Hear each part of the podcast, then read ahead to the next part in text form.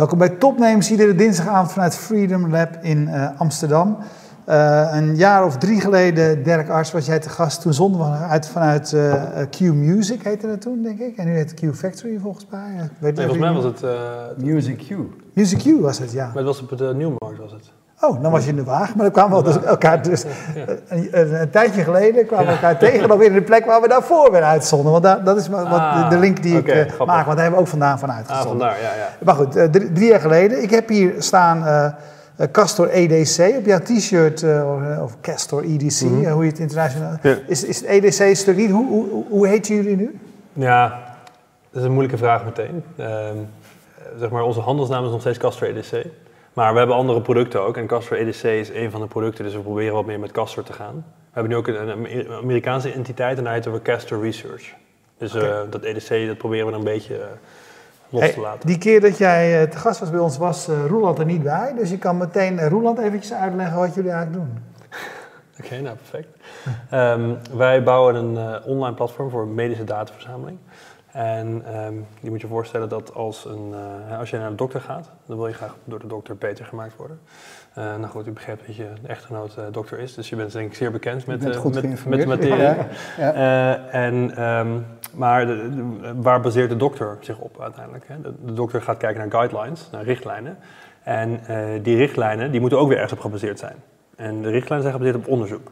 Dus als je um, wil gaan uitvinden hoe je nou patiënten moet behandelen, dan moet je onderzoek doen. En in de huidige tijd um, heb je daar dus data voor nodig. He, dus, uh, en wij faciliteren eigenlijk elke medische onderzoeker in de wereld om hele hoge kwaliteit data te verzamelen, die ze dan kunnen analyseren, daar dan een, paper over kunnen schrijven. Dat gaat dan buiten ons platform. Mm -hmm. En dat leidt dan uiteindelijk tot de richtlijn die ervoor zorgt dat jij zo meteen als je bij, de, bij een huisarts zou komen, um, de juiste behandeling krijgt. Ja, leg daar leg eens wat meer over uit, want uh, het faciliteren van dataverzameling, dat klinkt nog erg abstract. Ja, dus... Uh, weet je, dat data belangrijk is, dat je grote steekproeven moet doen, dat je controlegroepen moet hebben, dat je heel veel variabelen met elkaar vergelijkt en daar uh, statistische analyses op loslaat. Zo werkt over het algemeen een onderzoek. Ja, klopt. Zeker. Daar is data voor nodig, daar moet je heel veel dingen voor verzamelen. Hoe maken jullie dat dan beter en makkelijker? Um, nou, ten eerste zijn wij een van de weinige systemen in de wereld die zeg maar, professionele kwaliteit bieden tegen een, een, een, betaalbare prijs. Dat betekent dat elke academische onderzoeker, die normaal geen budget heeft voor zo'n soort systeem, gewoon in ons platform uh, een, een, database kan opzetten. Dus stel je voor, je hebt een onderzoeker in het AMC, hier in Amsterdam, die gaat onderzoek naar, doen naar dia diabetes en uh, die gaat testen of een nieuw medicijn beter is dan een oud medicijn. Ja. Um, dan um, gaan ze een protocol maken. En als het protocol er is, dan op een gegeven moment besluiten ze, nou nu ga ik de dataverzameling opzetten, want ergens moet die data vandaan komen. Want je moet, hè, je moet een patiënt zien en op een gegeven moment ga je die patiënt vragen stellen. En dan ga je, eh, ergens wil je data vastleggen. En uh, dat wil je niet in een Excel-faaltje doen, want als je op een gegeven moment 100 patiënten in je Excel-file hebt zitten, dan wordt dat een grote chaos. En dan ga je allerlei fouten maken. En daarbij kan je dan niet met meerdere ziekenhuizen samenwerken. Je wil natuurlijk snel je patiënten binnenhalen, dus je wil meerdere ziekenhuizen tegelijk data van patiënten binnenkrijgen. Dus ga naar uh, onze website, die onderzoeker. En dan kan je gewoon inloggen en meteen een, stu een, studie gaan bouwen. Dus we hebben een systeem gemaakt waar het heel eenvoudig is om allerlei formulieren te definiëren. En op die formulieren zeg je eigenlijk wat je wil weten van die patiënt. Dus je, je, wil bijvoorbeeld uh, de leeftijd weten en het geslacht natuurlijk. Ja. En misschien een bloeddruk. En je wil natuurlijk de suikerwaarde weten, want ja, het is een diabetesstudie. En ja. uh, hoe voelt die patiënt zich? Nou, al die, die vragen die, die, ga je definiëren. Of, ja, dat hoeft nog niet heel veel anders te werken dan het maken van een Google Form. Exact, exact. Ja, exact. Of, een Excelletje. Precies, dus het is Google Forms, maar dan uh, veel geavanceerder. Dus je kan veel meer validaties en afhankelijkheden maken en zorgen dat die data van goede kwaliteit is en allerlei berekeningen ertussen maken. Nou, dan, als je die formulieren gebouwd hebt, dan kan je je collega's gaan uitnodigen uit andere ziekenhuizen. En dan kan je heel precies instellen wie wat mag doen. Hè? Dus niet iedereen okay. mag en heeft dezelfde rechten. En um, dan kan je eventueel ook nog vragenlijsten naar de patiënt gaan sturen. Dus uh, één, één model is dat je bijvoorbeeld een research nurse in elk ziekenhuis hebt. Dus stel VUMC doet mee, OVG doet mee, Radboud doet mee. Even een Nederlandse context. Dat in elk ziekenhuis een research nurse zit die voor jou uh, die patiënten in, de, in het systeem stopt. En um, uh, jij kan dan precies instellen wie wat mag doen in jouw studie. En je kan dan ook nog dus de vragenlijsten naar de patiënt zelf sturen. Dus wat we vaak zien is een studie waarbij je deels data uit het elektronisch patiëntendossier zeg maar, in, uh, inleest of met de hand overneemt. En deels vragenlijsten naar de patiënt stuurt. Um, En eh, wat ik net dus even in noemde, ehm, soms wordt gewoon handmatig data ingevoerd. Maar wat we ook faciliteren in sommige ziekenhuizen is dat je in één keer gewoon alle bestaande data die al over de patiënt bekend is, uit het elektronisch patiëntendossier. Ja, dus je, je kunt ook historische data Precies, eh, die je ja. niet op dit moment Dan hoef je niet alles, maar hoef je niet alles over Ja. te typen. Eigenlijk, je legt het eigenlijk, vind ik al, al eh, eh, vrij gedetailleerd uit. Want mijn vraag was eigenlijk gewoon, wat, wat, wa- waarom zou je het niet gewoon in een Excelletje bijhouden? Oh, Oké. Ehm, ja. Eh, maar goed, dat, mm, mm, weet je wel, eh, op, op zichzelf het grote verschil is natuurlijk dat je al dat soort rechten kunt beheren. Dat je Precies. op, eh, Ja, er zijn, er zijn heel Ehm, veel argumenten te maar je noemen. zei nog iets waar ik wat meer van wil weten. Je zei, er zijn eigenlijk niet, want, geen vergelijkbare systemen die zo goedkoop zijn. Mhm. Want er zijn natuurlijk heel veel wetenschappelijk statistische platformen of Mhm. software te koop. Waarom is dat dan allemaal zo duur? Ehm, nou, alle dataverzamelingsplatforms, als we dus specifiek kijken Ja. naar data capture, ehm, bijna al die systemen worden ontwikkeld voor de industrie. Ja, En eh, aangezien de industrie ontzettend veel geld verdient, vinden die softwareleveranciers dat zij dan ook ontzettend veel geld moeten verdienen. Dus dat houdt elkaar lekker in stand op die manier. Ehm, dus bijna alle serieuze systemen die, die eenvoudig te gebruiken zijn, die zijn gewoon onbetaalbaar omdat ze alleen maar aan, aan de industrie verkopen. En dit heb ik misschien drie jaar geleden ook al verteld, maar ehm, als je eenmaal gewend bent aan de industrie te verkopen, dan lukt het je niet meer om, om, om tienduizenden academische onderzoekers eh, te voorzien. Want die hebben allerlei vragen en die snappen niet hoe het werkt en die moeten geholpen worden. En dan heb je dus ineens enorme hoeveelheden mensen nodig om die onderzoekers te helpen. En wij zijn dus om, andersom begonnen. Wij zijn begonnen voor de academische onderzoeker. Dus ons hele, in ons DNA zit met heel weinig mensen, heel veel mensen ondersteunen in een complexe, Ja. eh, complexe materie. En ehm, die, die dure industriesystemen die kunnen eigenlijk niet anders meer dan dure industriestudies Ja. doen. Wat ik me nog eh, herinner van het, ik was er niet bij, want ik, ik was op herfstvakantie volgens mij. hier was. Ah, je was even aan toe gewoon? eh, eh, drie jaar geleden, maar ehm, ik zat het interview eh, terug te lezen, het artikeltje wat erover Mhm. geschreven is. Eh, begreep ik van, goh, je bent zelf een arts, hè? dus dan snap ik waarom je zoiets begint. Mhm. Echt dat je dan ook gewoon weer arts heet, dat is toch het mooiste wat er is, man. Ja, dat eh, laten we daar even mee... Dat, Ja, maar dat je, dat je denkt van, goh, ik, dit stoort mij, ik ga dit probleem oplossen. Ehm, ehm, zo begint het vaak, zo begon het bij jou ook. Ja, Je bent nu een paar jaar verder, eh, er staat nu een compleet bedrijf. Je hebt net 5 miljoen aan, aan financiering opgehaald. Eh, klopt. wat een mega avontuur. Ja, het is, het is, het Want is, het begint natuurlijk met zo'n idee. ja. Nee, het, is, het is echt een mega avontuur. Het is, het is toch vaak moeilijk om dat goed te bevatten. Ehm, af en toe heb je van die momenten. We hadden recent eh, in de Deloitte Fast 50, zo'n tech ranking in Nederland, waren we vierde geworden en eerste in health tech. En dan sta je, kreeg ik nog een prijsje op het podium. En dat zijn dan van die momenten die je even helpen om te realiseren van, oh die shit, weet je wel. Ik bedoel, ja. Eh, we zijn gewoon vierde van, eh, van Nederland van, eh, qua groei. Ehm, maar ehm, ja, het is, het is onvoorstelbaar. Alleen het punt is, het, het, het is gewoon van dag tot dag net zo. Hè, ik ben dus inmiddels ook vader, nu een jaar. En eh, je ziet je kind gewoon van dag tot dag groeien. Dus het, het- je merkt het niet echt tot je dan... hè, we hebben een, digit, een hele grote digital fotoframe aan de muur hangen. En dan zie je foto's van de vakantie in Bonaire van een half jaar geleden. En denk je van wow, is dat, het, is dat hetzelfde kind? En dan, en, maar dat, dat moment, dat, dat, dat heb je niet heel vaak met het bedrijf. Ja, je gaat er weer, je gaat er weer heen en je zit er Ja. middenin. En ja, elke keer, je bent er elke keer bij. Je, wil, je helpt zelf de bureaus in elkaar zetten om weer, waar de mensen aan gaan zitten die er weer bij komen. Eh, maar eh, als ik dan even terugkijk, en zeker doordat ik terugkeek naar hè, het interview van drie jaar geleden, denk ik van, oh, wauw. Ja, dat- Ja, wat, wat, wat- ma- maak even die, die even grote stappen tussen toen en nu. Wat, eh, als, je, als je het moet, moet vertellen, eh, hoe, wat, wat is er veranderd? Ehm, nou, ik ben getrouwd in de tussentijd. Ja, nou, dat is mooi. Ik Gefeliciteerd. heb een kind Ja, gekregen. ik kwam je een keer tegen. Met, Ja, eh, dat, was heel, was nog een heel kleintje. Ja. Even kijken, ik ben ook gepromoveerd. Ook nog, dus dan hebben we alle privé dingen gehad. Dus, eh, want het is echt lang geleden. Maar, Ja. Dus ik ben in 2016 gepromoveerd. Dus een jaar na het interview eigenlijk. Eh, en toen ben ik dus fulltime eh, echt voor Castor helemaal gaan werken. Ehm, en verder hebben we in, in 2017 1,1 miljoen euro Europese subsidie opgehaald. En we hebben dus nu, in tegenstelling tot wat ik in het vorige interview zei, hebben we toch zijn we met een investeerder gaan werken. Maar eh, beantwoord ik met liefde alle vragen over waarom we dat toch gedaan hebben. Ja. Daar komen we zo nog wel Eh, even op. precies, je was toen heel stellig dat je dat niet wilde. ja, dat heb ik ook heel lang volgehouden, maar ga verder. En Ehm, verder eh, hebben we nu eh, ook een, eh, we hebben een entiteit in ieder geval in de US. We hebben mensen in de US werken ook. Dus we hebben mensen die voor ons in de, in de US werken. Ja, en verder zijn we natuurlijk met de technologie heel veel verder gekomen. En we zijn met 45 man nu in plaats van, eh, ja, dus denk, ik dacht 8, maar 10 heb ik misschien gezegd toen. Ja. Ehm, dus eh, ja, we zijn ook eh vier à vijf, vier en halfvoudigd qua, qua mensen. Ehm, en dan zijn er waarschijnlijk nog honderd andere dingen Ja. die veranderd zijn. Die ik laat, laten we inderdaad eventjes beginnen met, met wat heb je geleerd onderweg, waar, waarom, je, waar- waarom je van mening veranderd bent over wel of niet eh, investeren. Want jullie konden de toename van het begin af aan, konden jullie eigenlijk met de inkomsten die je had, kon Ja, je, kon je de groei in je bedrijf kon je financieren. Ja, en dat, dat konden we eigenlijk denk ik wel blijven doen.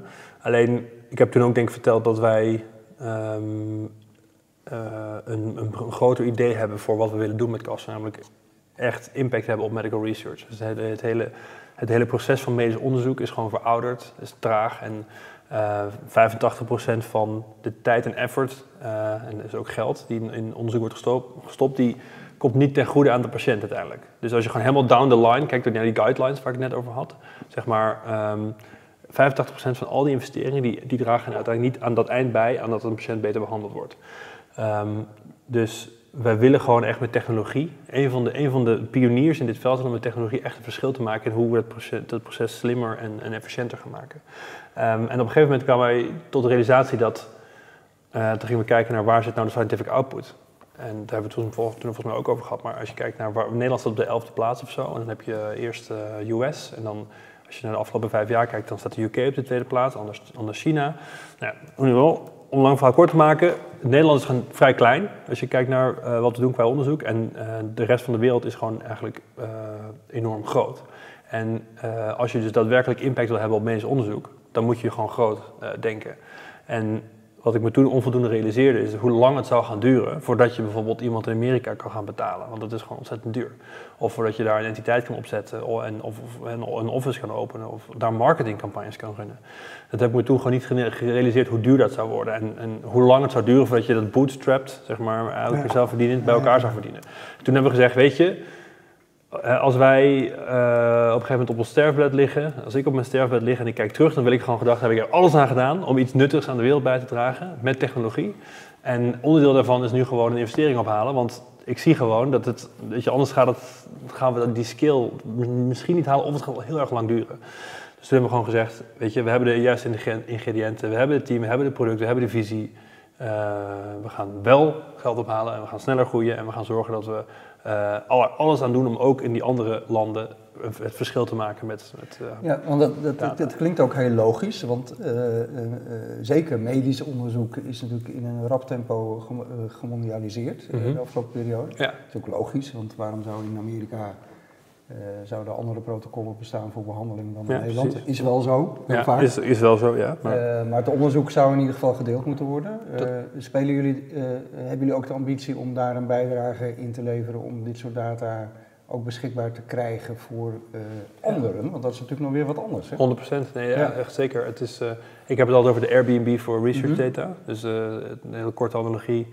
Ja, kijk, het valt mij bijvoorbeeld op dat ik, ik heb die medische blaadjes liggen Mhm. altijd bij mij thuis en ik Ja. zit er wel eens in te bladeren en te lezen. Het valt me op dat er heel veel heronderzoek gedaan wordt Precies. op bestaande datasets. Dat, Ja.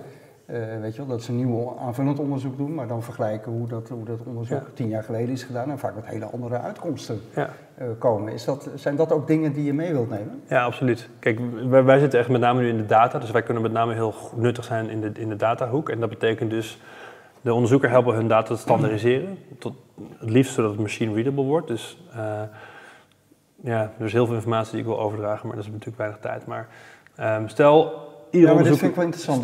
Dus, eh, stel, ieder onderzoeker in de wereld deelt zijn data. Gebeurt nu absoluut niet. Hè? Dus probleem 1 is, mensen delen het niet, want ze willen Ja. lekker bij zichzelf houden, want Ja. het is hun precious data. Maar stel, ze doen het allemaal, dan nog is het bijna onmogelijk om er iets mee te doen, omdat die data, iedereen heeft zijn eigen manier van de data Opslaan. te definiëren en Ja. opslaan. Dus je hebt dan, eh, als ik jou zeg maar 25 datasets geef over uh, atrium, boezemfibrilleren, Ja. dan ben je denk ik twee jaar bezig om dat bij elkaar te voegen. Dat is echt dat is niet te doen. Er zijn hele, hele grote Europese subsidie, waar gewoon waar 10 miljoen subsidie wordt gepompt om uit 35 landen een, een database elkaar. Echt? Gewoon bestaan, ja, serieus. Het enige wat ze hoeven te doen is databases ophalen en bij elkaar voegen. Maar dat, gaat, dat is zo ontzettend arbeidsintensief. Dus het standaardiseren van data is echt cruciaal. Want als je de data standaardiseert en machine readable maakt, dan eh, kan een computer dus voor jou zeggen: Oké, nou die kolommen horen bij elkaar, die horen bij elkaar, die horen bij elkaar. En dan kan je gewoon 100 datasets uit de hele wereld pakken en in één keer eh, bij elkaar gooien. En daar dan nog een keer daar de analyse op draaien. Dus datastandaardisatie is een hele belangrijke stap. Eh, en dan vervolgens een infrastructuur bieden waar mensen dus dat daadwerkelijk ook willen delen. En ik weet nog niet helemaal of wij dat nou echt willen gaan doen. Het lijkt erop dat ja, iemand moet het doen. Dat is altijd natuurlijk de discussie. Maar En wat, wat ik zei over Airbnb. Airbnb heeft ervoor gezorgd met technologie dat ineens miljoenen mensen over de hele wereld hun hele privébezit en, en hun huisdieren en, en alles wat lief is aan totale vreemdelingen gingen delen. Het komt puur door technologie die dat gefaciliteerd heeft in de infrastructuur. Zoiets moeten we ook creëren voor, uh, voor medische, uh, onderzoeksdata. He, dus dat de onderzoeker denkt, oké, ik heb een dataset, die is mij heel veel waard. Maar die ga ik nu in een veilige omgeving beschikbaar maken, waarbij ik controle heb over wie erbij komt. Ik weet waarom die persoon erbij wil. Ik weet wat voor een credit ik ga krijgen. Dus krijg ik een citatie? Of, of kan ik misschien dan in ruil daarvoor een andere dataset krijgen? Dat, dat moeten we gaan creëren, dat het echt gaat leven en dat mensen elkaars data gaan heranalyseren. Maar goed, zover is het nog niet. Zover is het nog niet, nee. Uh, wat, welke voorwaarden moeten daarvoor nog vervuld worden, waar jullie wel een rol in spelen? Um, nou, ik moet zeggen, we, we, het moet denk ik met name. Kijk, we, hebben we zijn heel veel met de technologie al, dus dat is het goede nieuws. We hebben dus de Europese subsidie gekregen, onder andere om deze technologie te maken. Dus we zijn bezig om uh, een systeem te maken waarmee elke arts zonder echt technische kennis heel makkelijk zijn data kan standaardiseren. Omdat wij met machine learning en artificial intelligence Um, en dat is nu nog heel basic hoor, to be honest, maar dat gaan we steeds verder geavanceerder maken. Ja, bij ons gaat altijd de, de, bullshit bingo alarm ja, precies. gaat af. Ja. Hè? Dus, ja, dus daarom zeg ik gelijk. Ja. je was op tijd, je was op tijd.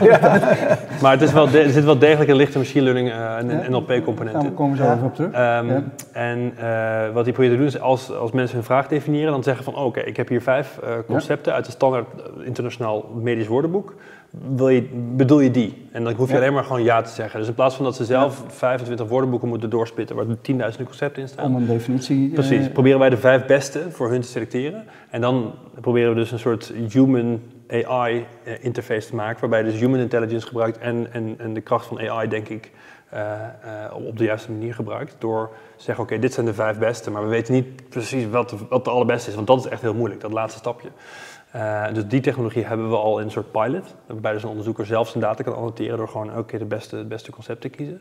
We hebben al de technologie om van een, uh, van een Castor database een machine readable endpoint te maken. Ja, het wordt een beetje technisch, maar ja. uh, hè, dus dat betekent dat bijvoorbeeld Google Datasets is net, uh, ik weet niet of je dat hebt meegekregen, Google heeft een search ja. zoekmachine voor datasets ge, geannounced. Um, dat machine readable endpoint dat is indexeerbaar, dus dat publiceert metadata over de studie op het hoogste niveau. En dan kan je steeds een niveautje dieper. Dus je kan eerst lezen wat is de studie, van wie is het, waarom is die gedaan. Dan een niveautje dieper is wat voor, een, uh, wat voor datasets zijn er dan beschikbaar. En dan kan je nog een niveautje dieper en dan kijk je wat is de data. En uiteindelijk krijg je dan gewoon een, een in het ideale geval semantisch interoperabele machine readable data. Yep. Um, dat, dat hebben we allemaal al. Alleen daar zit nog wat handwerk in. En om echt tot een semantisch model te komen, hè, dus dat, dat dat de data niet is van um, gewoon een, een, platte rij met patiënt en dan bloeddruk en een glucosewaarde. Uh, maar dan staat er eigenlijk, um, we hebben het concept patiënt en het concept patiënt heeft een ziekte. En de ziekte is diabetes. En een diabetes kan ook weer eigenschappen hebben. Dat is zeg maar de, het semantische model ja, van de dan data. krijg je ook andersoortige dwarsverbanden. Precies, want dat kan je dan verrijken met, weet je, dan kan je Wikipedia erbij halen. En dan Ja. je studiedata verrijken met uh, welke open dataset dan ook in de wereld. Ja, dit zit ontzettend op het kruisvlak van uh, medische inhoudelijke kennis. Jij bent Mhm. ook arts uh, Ja. um, en, en technologie en, en Mhm. data science. Mhm.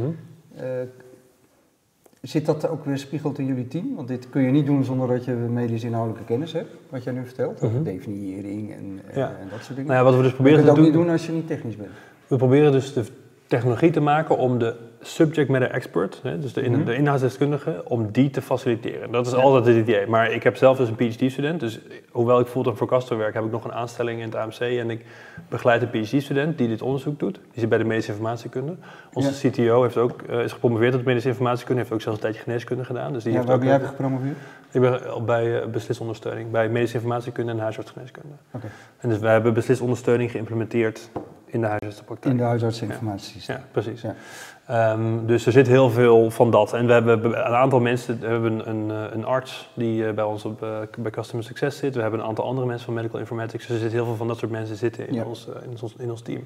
Ja. Maar het doel is om technologie te maken die faciliteert. Dus het is niet het idee dat wij de mensen hebben die al, dat, al die concepten gaan mappen, zeg maar. Alleen we, we moeten het nu Maar je moet het wel snappen. voordoen. Ja, we moeten het wel je- snappen. Die je ontsluiten. Precies. Ja. En dat, ja, dat En weet je wat, hoe dit soort dingen werkt? In elke omgeving waarbij je met professionals werkt, die willen praten met collega-professionals. Je kan, als jij, jij een buitenstaander was die alle verstand heeft van hoe je die databases et cetera organiseert, zou je het moeilijker hebben dan dat je nu hebt. Dat- Ja, dat, is jouw kracht, dat- toch? Ja. Wat Dat jullie is- dat is- kracht. Dat is die hypothese, ja. Dat, Ja. eh, Ja, ja, nou ja, maar, maar, die, de, maar dat ik zo zeggen, dat, het lijkt zo te zijn. ja, Ja. ik sluit dat in het geheel niet uit. Hey, hey, ehm, eh, eh, toen, toen jij studeerde, dacht je, dacht je toen dat je arts ging worden of niet? Dacht je toen dat je in de, in de medische Ja. praktijk ging werken? Dat dacht ik wel, ja. Ja, anders was het natuurlijk wel een lange weg om geneeskunde Ja, af te werken. maar heb je nog, heb je, eh, maar, maar, eh, dus, dus, dus je, bent eigenlijk, je zou kunnen zeggen, op een bepaalde manier toevallig hier helemaal eh, in beland. ja. hè? Ik dacht altijd wel, ik was altijd al aan het denken van, goh, wat zou ik, wat zou ik ernaast gaan doen? En zal ik een praktijk opzetten of zal ik een eigen hè, ZBC, zelfstandig behandelcentrum opzetten? Dus ik was altijd al op zoek naar een soort van de entre- entrepreneur mogelijkheden binnen, binnen de geneeskunde. En zo ben ik ook hierop terechtgekomen natuurlijk uiteindelijk. Alleen dit is zo uit de hand gelopen. Dat, Ja. dat is voor mij... Ik ben nog wel geregistreerd als arts, omdat ik gepromoveerd ben, heb ik nog een dispensatie gekregen. Dus Maar goed, moet je wel bijhouden. ja, dat gaat dus niet gebeuren. Dus, Nee, eh, ga je dat niet doen? Nee, ja, nou goed, hoe? Weet je? Ja. Hoe, Een beetje bijscholen. Ja, nee, maar je moet patiëntcontact hebben. Dus eh, het, ja. je moet 2000 patiënturen per jaar maken en dat, ja, Dat lukt ook niet. Ja. Dus maar, ja, maar dat, zijn er wel eens momenten dat je denkt van, ook wel wel jammer? nou, met name als ik, als al, al, mijn, ik bedoel, al mijn vrienden zijn logischerwijs eh, eh, artsen. Ja. Dus ik zit bijna altijd, eh, dan wel met mijn vrouw, die psychiater is bijna, of, Ja. of met, eh, met, met, met vrienden, eh, gaat het over eh, casussen van patiënten. Ja. Dus ja, dan, dan denk ik soms wel, ja, goh, ik, dat zou ik ook wel leuk vinden om weer eens een paar te patiënten te zien. Ja, ja. Ja.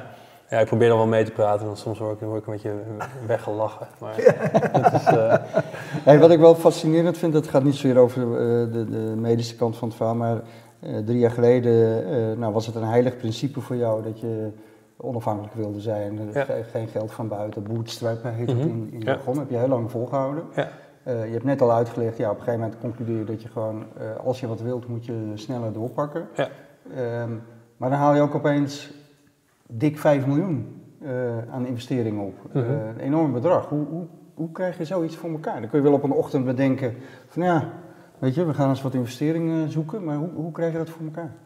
Of hoe heb je het voor elkaar gekregen? Mm, nou ja, ten eerste ehm, dat je gewoon een product hebt wat bewezen market fit heeft. Dat een bedrijf dat revenue genereert. Dat zijn al een aantal ingrediënten die heel veel start-ups Mhm. al missen.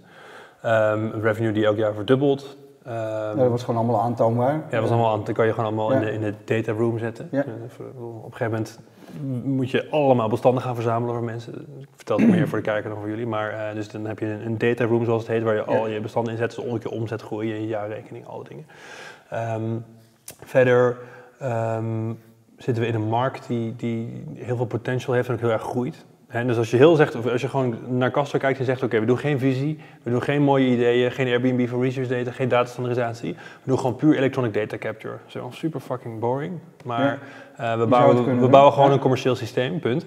Dan alsnog is het heel interessant, want we hebben gewoon een van de betere eh, systemen. En zeker over een paar jaar, op, op de, de, de core values die wij hebben neergezet over hoe je een systeem bouwt, hoe je naar je gebruikers luistert, hoe, hoe je je gebruikers centraal stelt. Die, dat, al die core values die, die, leiden nu gewoon toe dat we gewoon een heel goed EDC-systeem aan het bouwen zijn. Dus dat is al een soort van goede business case op zich. En dan krijg je dus nog dit, dit hele visieverhaal erbovenop. Dus ja goed, dan heb je dus een, een, een goed team wat gewoon bewezen goed functioneert met een product wat market fit heeft, waar mensen voor betalen, wat elk jaar eh, de- twee keer zoveel revenue genereert. Ehm, en dan nog eh, een hele visie eh erbovenop, ja, dan, dat, dan kan je dat geld ophalen. Ja. Als je investeerders vindt die, die in jou geloven en Ja, in het product geloven.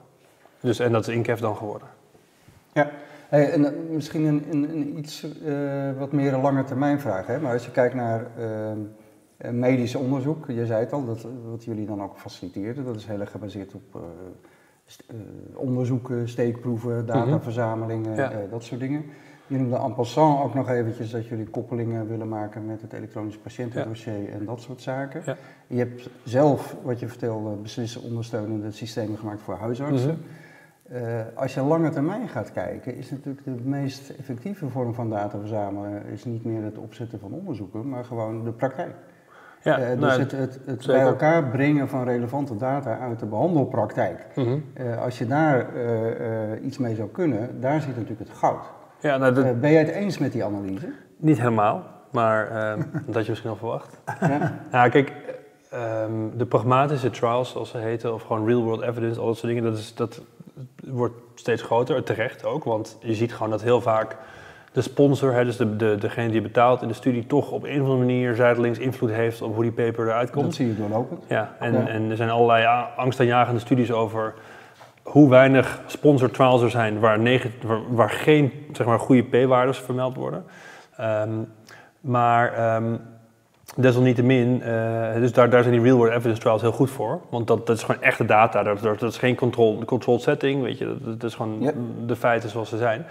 Alleen ehm, niet voor elke fase van bijvoorbeeld een, een, een nieuw medicijn op de markt brengen is dat, eh, is dat zeg maar geschikt. Want eh, het punt Ja. is, de, de reden dat je die controlled trials doet en randomiseert met name, is omdat je eh, probeert van al die bias af te komen. Weet je, je moet van die bias afkomen. En in die real world trials is het gewoon super moeilijk te corrigeren voor, voor bias. Want hè, bias is bijvoorbeeld de patiënt eh, rookt, dat is dan een hele makkelijke.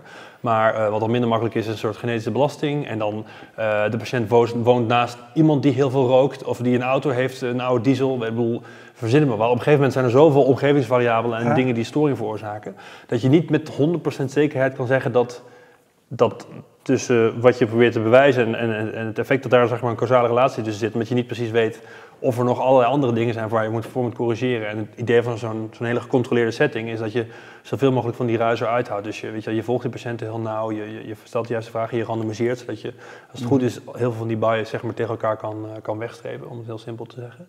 Ehm, dus ik denk niet dat we de klassieke manier van onderzoek anytime soon gaan, gaan kwijtraken. Want dan moet het hele, de hele nadenken over hoe, hoe, hoe vinden wij op een gegeven moment dat bewezen is dat, dat iets veilig is en dat iets goed werkt. Eh dat moet dan opnieuw worden gedaan. Maar ik ben het helemaal Ja, met het je eens. fascinerende is natuurlijk dat ze zeggen altijd juist kunstmatige intelligentie en machine learning eh, natuurlijk gebruikt kan worden Ja. als je zulke grote datasets hebt die wij op een gegeven moment, waar wij als mens op een gegeven moment Ja. niks meer kunnen. Eh, en de machines daar patronen in kunnen gaan herkennen, die is natuurlijk heel waardevol. Dat geloof ik ook, absoluut. Ehm, alleen ik denk dat het echt eh, 20 jaar nog een bescheiden schatting is voor, om te gaan aannemen dat real world evidence zeg maar, de, de, boven, de bovenmoot gaat, gaat voeren. Maar wij zetten er wel op in, laat ik het zo zeggen. Wij, wij zetten in op patient-owned data. We hebben Ja. een consent platform. Het idee is dat ook patiënt zijn eigen data kan gaan beheren en zelf kan bijdragen aan studies en dergelijke. Vertel daar eens wat meer over, want eh, privacy is natuurlijk een, belangrijk een groot goed in patiëntendata. Nee, zeker. Je Ehm, zei koppelingen met elektronisch patiëntendossier, ja, dan denk je al gelijk aan dit soort eh, belangrijke vragen. Ja, nou ja, in onze ideale wereld, ehm, we hebben de app die heet My Consent en dat is onze consent module, zeg maar. En in onze ideale wereld eh, heeft de patiënt altijd ten eerste inzicht in, in waar de data heen stroomt. Het is heel GDPR compliant toevallig, maar dat, dat, we hadden het al bedacht voordat de GDPR echt bekend werd. Maar ehm, omdat het gewoon common sense is, dat je wil weten waar je data Ja. staat en wie, wat, wie er wat mee doet.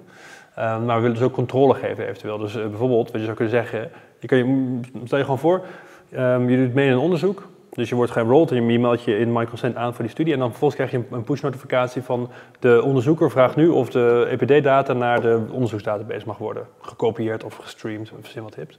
Ehm, dat, dat, je, dat je gewoon ja zegt en dan wordt de data, en dat je dan ook inzicht krijgt in wat er met die data gebeurt. Maar ehm, nog beter, als die data wordt hergebruikt, hè, dus imagine die Airbnb for Research data die ik net noemde, als onderzoeker C aan onderzoeker A vraagt van, oh mag ik alsjeblieft met jouw data iets doen, dat dan ook de patiënt, zeg maar Opnieuw. regel voor regel, zegt van oké, is goed, stuur maar, weet je wel. Ja. Dat, dat eh, vind ik een heel interessant model. Het nadeel is, wat gebeurt als de patiënt nee zegt of, of niet reageert? Daar zit altijd Ja. een risico. Ehm, maar in ieder geval de technologie hebben om dat te faciliteren, dat is denk ik heel belangrijk. Dat je veel meer als, als, als burger weet van, oké, mijn onderzoeksdata gaat nu daarin, gaat nu daarin, wordt daarvoor gebruikt. En ook terugkoppeling krijgt over ehm, welke meerwaarde het heeft eh, ge- geleverd. En eh, wij, willen, wij willen dat heel graag ja, in, in een klinische studie inbedden. En dat dat, dat, dat veel normaler wordt, zeg maar. En je, je eh, zei van, hè, we hebben gekozen voor de externe eh middelen, investering om vaart te kunnen maken, snel te kunnen groeien, et cetera.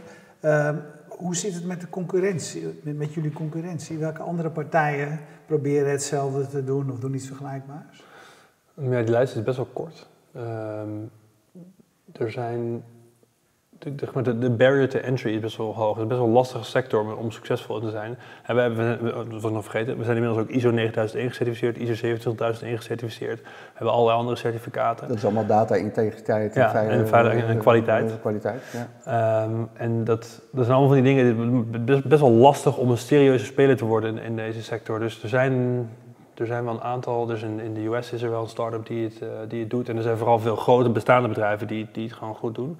Ehm, Maar die zijn vaak weer aan de farmaceuten gekoppeld. En ja, weet je, ja, dus zeg maar snel groeiende, goede start-ups in de, die ook de academische space bedienen, die zijn er eigenlijk niet. Het enige wat er dus is, is een systeem wat in Amerika is gebouwd, dat heet RedCap. En dat is gebouwd door een universiteit zelf op een academische afdeling, een soort van medical informatics afdeling. En dat is al heel aardig en dat is gewoon heel, heel veel traction. Dus er zijn heel veel universiteiten in de US met name die zelf een eigen RedCap install hebben. En, eh, en daar zijn we dus nu heel actief mee bezig van, oké, hoe, hoe krijgen we hun overtuigd van het feit dat het beter is om een cloud-based beheerd systeem met goede support te hebben dan een, een house je, oké, house je touwtje gaat ver, maar een verouderd systeem wat je zelf moet hosten, waar je zelf support moet leveren. Ja, dat is niet de beste, de beste service naar je onderzoekers toe. Ja. Dat is niet meer van nu. Ehm, dus dat is eigenlijk, de, moet ik zeggen, de, de, de entiteit waar ik meest over nadenk van, goh, hoe kunnen we die eruit krijgen? Ja. Eh, maar het is niet zo'n hele interessante eh, sector, denk ik, om echt een hele vette, hippe start-up in te starten of zo. Maar misschien mis ik er gewoon een paar, maar volgens mij Ja. niet. Hey, de, de tijd vliegt hier altijd aan tafel, want we nemen altijd een half uur. Dat is alweer om, is zou je niet om. zeggen. Ehm, eh, toch nog even een laatste vraag. Je was hier drie jaar geleden. Als we nou over drie jaar weer uitnodigen. eh, je zegt dat je gaat versnellen met externe geld. Ja. Dik, dik 5 miljoen. Mhm. Waar sta je over drie jaar? Ehm, Wat is je ambitie? Ik, dat, in ieder geval dat we dan echt een kantoor in de US hebben. En misschien zit ik dan ook wel in de US. Dat is een beetje het plan, dat ik een tijd met mijn vrouw en kind naar de US ga. Zou het leuk vinden? Ja, Ja. ja. ja. Eh, om daar ehm, de, de, de business verder te laten groeien. Ehm, en ik hoop dat het dan wel heel duidelijk is dat wij echt de, de innovator zijn in, in, in onderzoeksland. En dat het ook in, buiten Nederland bekend is, zeg maar. Ehm, dat, dat zou mooi zijn, dat we, dat we een beetje uit onze niche eh, kruipen en dat er wat meer algemeen eh, gekeken wordt van, oh wauw, dat is interessant. Dat is echt een nieuwe manier van, van, van onderzoek doen. Maar goed, ik weet dat er gebeurt altijd veel minder in drie jaar dan je, dan je denkt en wil. Ja. Maar- Tegelijkertijd, als je weer terugkijkt naar drie jaar, Ja, is het ja precies. Er is ook alweer heel veel gebeurd. Ja. Dus eh, het is Ja. hoe te zeggen. Maar dus, eh, misschien, is het, misschien dat het volgende interview dan eh, remote is, eh, vanuit Amerika. En, Ja. Ja. en dat er dan een paar hele mooie case studies zijn al verschenen over hoe we de meeste onderzoeksprocessen in de US ook aan het verbeteren zijn. Ja. Dat zou mooi Ja, zijn. mooi man. Fantastisch. Nou ja, net wat je zegt, we hopen elkaar dan weer eh, te spreken, want wij blijven hier gewoon zitten wekelijks. Dus, eh, Ja, lijkt me hartstikke leuk. van, van, ons, van ons ben je voorlopig nog niet af. Nee, mooi, mooi Ja, verhaal. heel veel succes. Heel veel Dankjewel. succes, Mooi. dankjewel. En jullie bedankt voor het kijken en we bedanken zoals altijd PQR voor de hosting van de website, Jetstream voor eh, de livestream, Bier Co voor het biertje van Stekel. Lekkere broek in laken. Ja, heerlijk. Stekel. Ja. Dit is, echt wel Is het dit gesponsord?